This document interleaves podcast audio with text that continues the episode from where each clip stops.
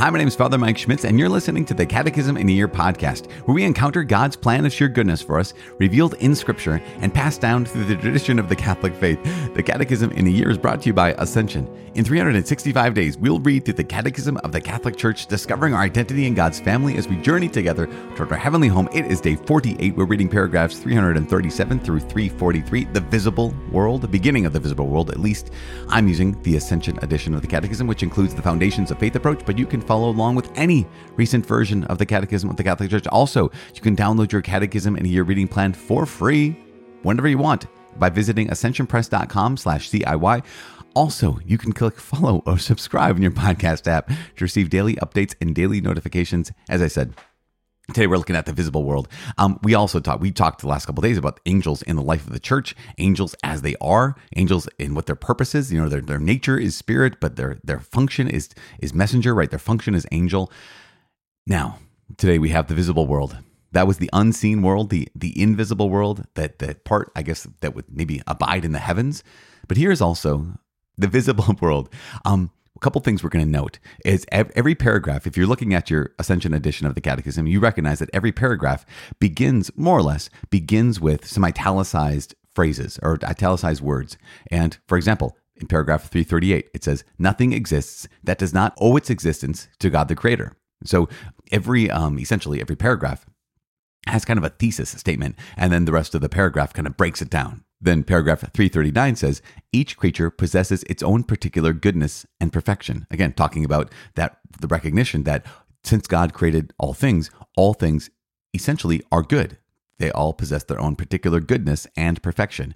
God wills the interdependence of creatures is another thing that we, you know, we rely on each other. In fact, none of us are really truly independent of the rest of creation. I mean, one of the articles of faith we have is that um, when it comes to the, the people of God, right? The body of Christ, the church, is that the hand cannot say to the foot, I don't need you, that I cannot say to the ear, I don't need you. We all need each other. But also that structure, that that interdependence is actually baked into, built into the created world as well. That, you know, like it or not, in some way we need mosquitoes. I mean, that's kind of a thing. Um, also, in 341, we talk about the beauty of the universe. So not only is this universe created by God and is, has its own goodness and perfection, but also the beauty of the universe reflects the beauty and goodness of the creator. Um, there's also such a thing, even though there's interdependence of creatures, there's also a hierarchy of creatures. And that's that's something that I think is very important. We hold some of these things, well, all these things, uh, we have a balance. They're often held in tension. So you can say, yes, we God wills the interdependence of creatures in that sense that, yeah, so we need each other at the same time. There's a hierarchy there. With paragraph 343, our final paragraph today, man is the summit of the Creator's work. So when it comes down to it, um, out of all that God has created in the visible world, human beings are at the top, or humanity is at the top. And um, what, what's the reason for that? Not our own, not nothing that we've done, but the fact that we've been created in God's image and likeness. Now, to, to assert that doesn't take anything away from the rest of creation. Because remember, there's the interdependence of creatures, the beauty of the universe, that the entire, every, all the created world has its own particular goodness and perfection. It doesn't take anything away from them. Um, it's like it doesn't take anything away from the color red to point out that something else is the color blue. It doesn't take anything away from that. It doesn't take anything away from the ground floor of an apartment building to point out that the penthouse is the top floor. Like that doesn't take anything away from this because it's all part of what's necessary. You couldn't have a penthouse without a ground floor. You couldn't have a floor 15 without a floor 14. Um, and so we recognize that there is a hierarchy, there's value, and there's good and bad. And so there's a recognition of there's more perfect and less perfect. And there's something about how it all fits together. We don't have to all be the same in order to still be good. That's really, really important as we kind of move forward today, as well as tomorrow, because we're going to talk tomorrow about, you know, the Sabbath and how there's this uniqueness about that that Sabbath day. And then even as we go forward, we're going to talk about how human beings are created in God's image and likeness, and male and female, and talk about differences there, but also how we're united, male and female as well. And so as we move forward, it's really beautiful because we get to look at the paradoxes that exist in our faith. Paradoxes are what? They're things that are seemingly contradictory, but actually are not at all.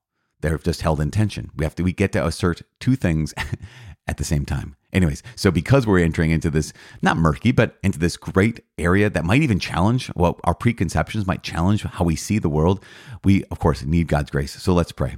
Father in heaven, we know that you love us. We know that you are with us. We thank you for this day.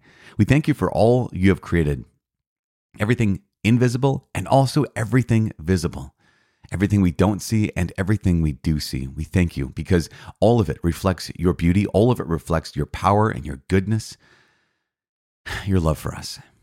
Keep us in your love. Help us never to wander away from it. In Jesus' name we pray. Amen. In the name of the Father and of the Son and of the Holy Spirit. As I said, it is day 48. We're reading paragraphs 337 to 343. The visible world. God Himself created the visible world in all its richness, diversity, and order. Scripture presents the work of the Creator symbolically as a succession of six days of divine work, concluded by the rest of the seventh day. On the subject of creation, the sacred text teaches the truths revealed by God for our salvation, permitting us to recognize the inner nature, the value, and the ordering of the whole of creation to the praise of God. Nothing exists that does not owe its existence to God the Creator. The world began when God's Word drew it out of nothingness.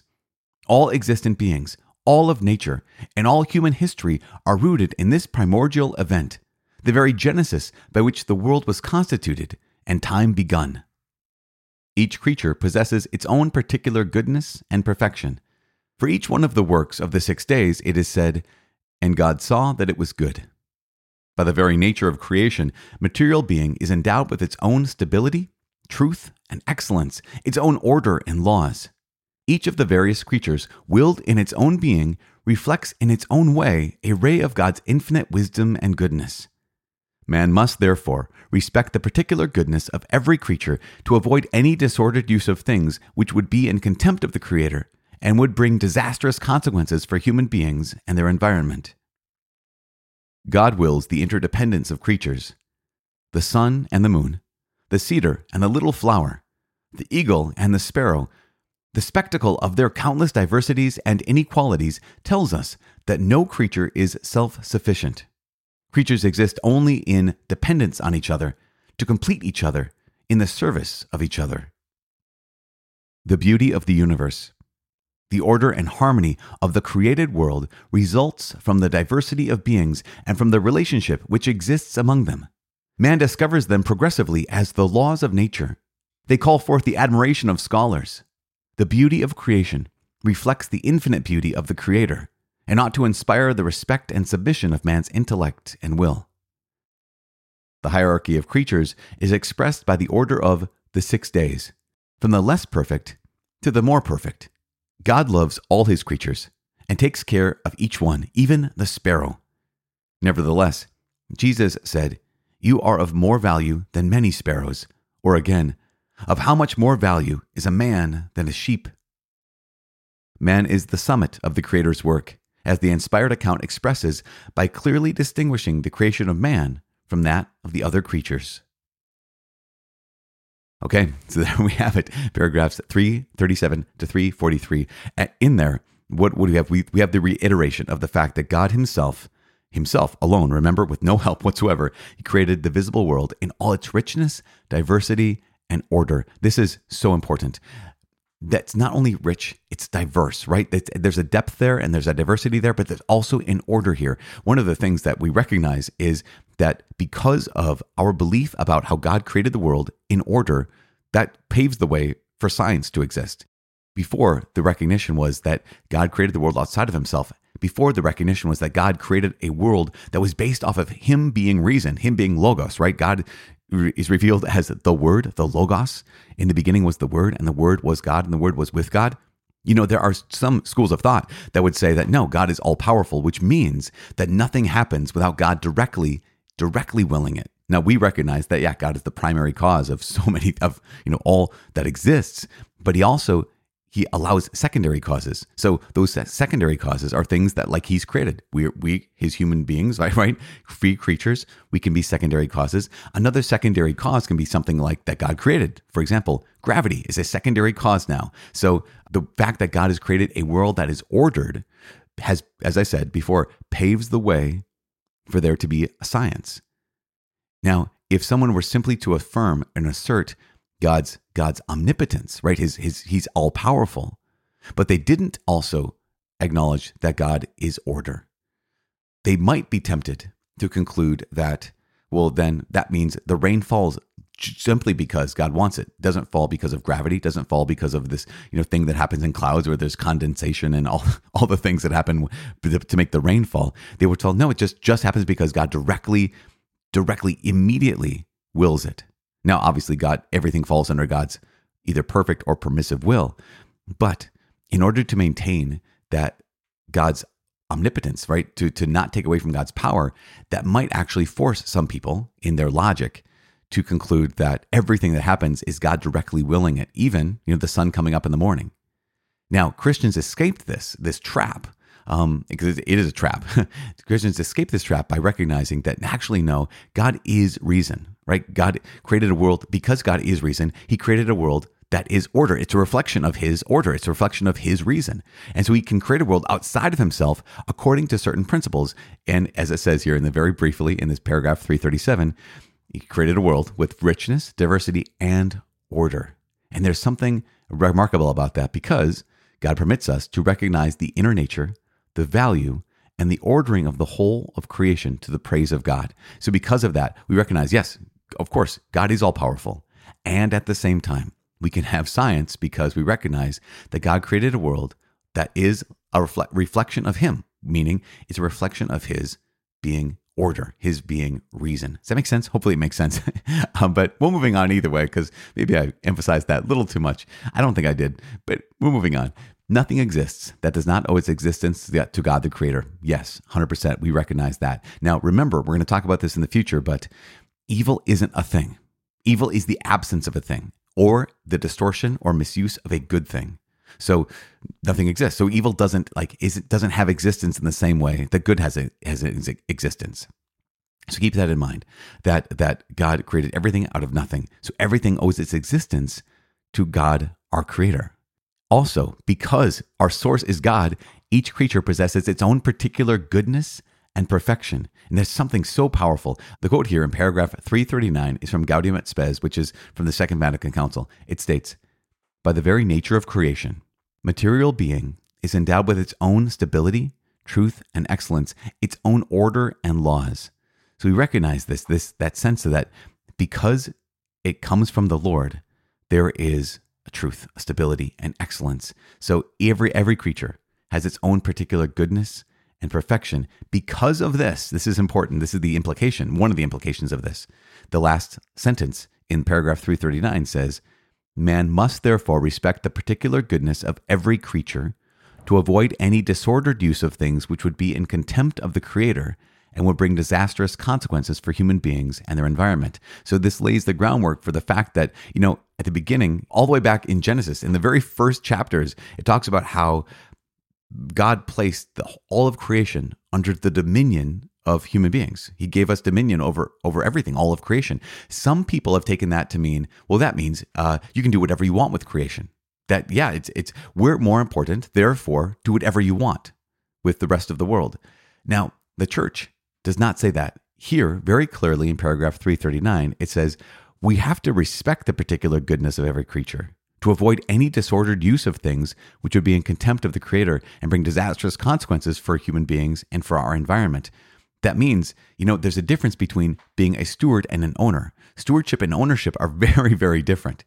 Ownership is, you know, I own my own vehicle. And so if I wanted to, I could drive however I wanted off road. You know, I'm obviously keeping other people, other people's safety in mind, but I can do whatever I want with my own car, right? That kind of idea.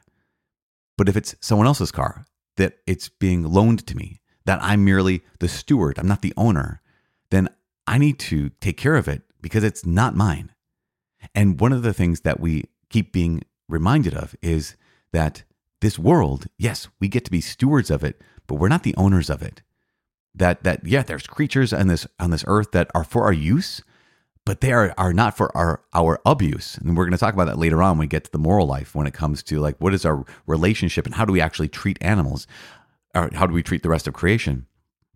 The church has its foundation for how we treat the rest of creation by this particular paragraph that reminds us that if every creature possesses its own particular goodness and perfection, then we must treat those creatures in that way, that they come from God, and therefore, the, yes, in many ways, they are for our use, but they're for our wise use. And that's very important. Anyways, I can I don't want to beat a dead horse on that one. We also recognize that we belong to each other. And you know, we are going to talk about this when it comes to human beings. We're going to, we're going to talk about this when it comes to as Christians. But here is this interdependence of creatures as well. And it's kind of a little poetic where in paragraph 340 it says, The sun and the moon, the cedar and the little flower, the eagle and the sparrow, the spectacle of their countless diversities and inequalities tells us that no creature is self sufficient. We need each other. Going on, there's the beauty of the universe, which of course is, I, I, want, I want to say self evident, but sometimes we just miss it. Sometimes we don't notice it. Of course, there's also a hierarchy of creatures that, uh, while each creature possesses its own particular goodness and perfection, there is a sense that, not a sense, there is the affirmation that human beings are the crown of God's creation, that human beings are the summit of the Creator's work, that um, because we're made in God's image and likeness, we have are we are called higher, and not just are we called higher, more is expected of us. And we recognize this for the many gifts that we have that the rest of creation doesn't have. Um, we recognize that while the earth is good, like, but truly, like, by why rocks are good, mountains are good, hills are good, valleys are good, oceans, they have their own goodness and perfection. Um, vegetation is good, right? It grows, it's alive, it's incredible, it reproduces. Um, insects and animals are good. They, they're not only alive, they can reproduce, they can move, and they can they can build things at times. You know, there's there's a goodness and a perfection in the squirrel, right? In the hedgehog, in the elk. But there's a goodness and a perfection in humanity that doesn't exist in any of those others. And that goodness and perfection is that ultimately we're made in God's image and likeness. And in particular ways that, you know, we have an intellect. We have a will in a way that even the most advanced gorilla who can learn sign language doesn't have the same kind of intellect, the same kind of will as human beings do, or dolphins, right? That sense of being able to say that a dolphin does what a dolphin does always, and a gorilla does what a gorilla do, will do always. But human beings are unique. Because God has given us that gift, He's also given us that responsibility. That He's also given us that call to, to use our intellect and will, to use the fact that He's made us as the summit of His work. To what? Well, to be responsible for the rest of creation to be responsible for himself. And as we're going to learn tomorrow, to choose to not just be here in this earth and here be here on this planet, but also to choose to recognize there's more than this earth. There's more than just this planet. There's more than just this life. And we're called even higher.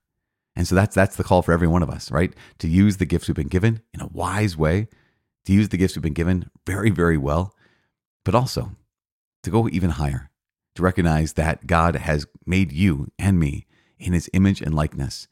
That we can choose down to go down one road and we can choose to go down another road, but ultimately, ultimately, God is calling us to walk after him, to follow him. And so that's what I'm praying for today for all of us. You know, we are stewards of our even our own lives. We're not even the owners of our own lives. We're not even the owners of our own bodies. We are stewards. And so because of that, we just say, Thank you, God. Help me to walk the right way. I am praying for you. Please pray for me. My name is Father Mike. I cannot wait to see you tomorrow. God bless.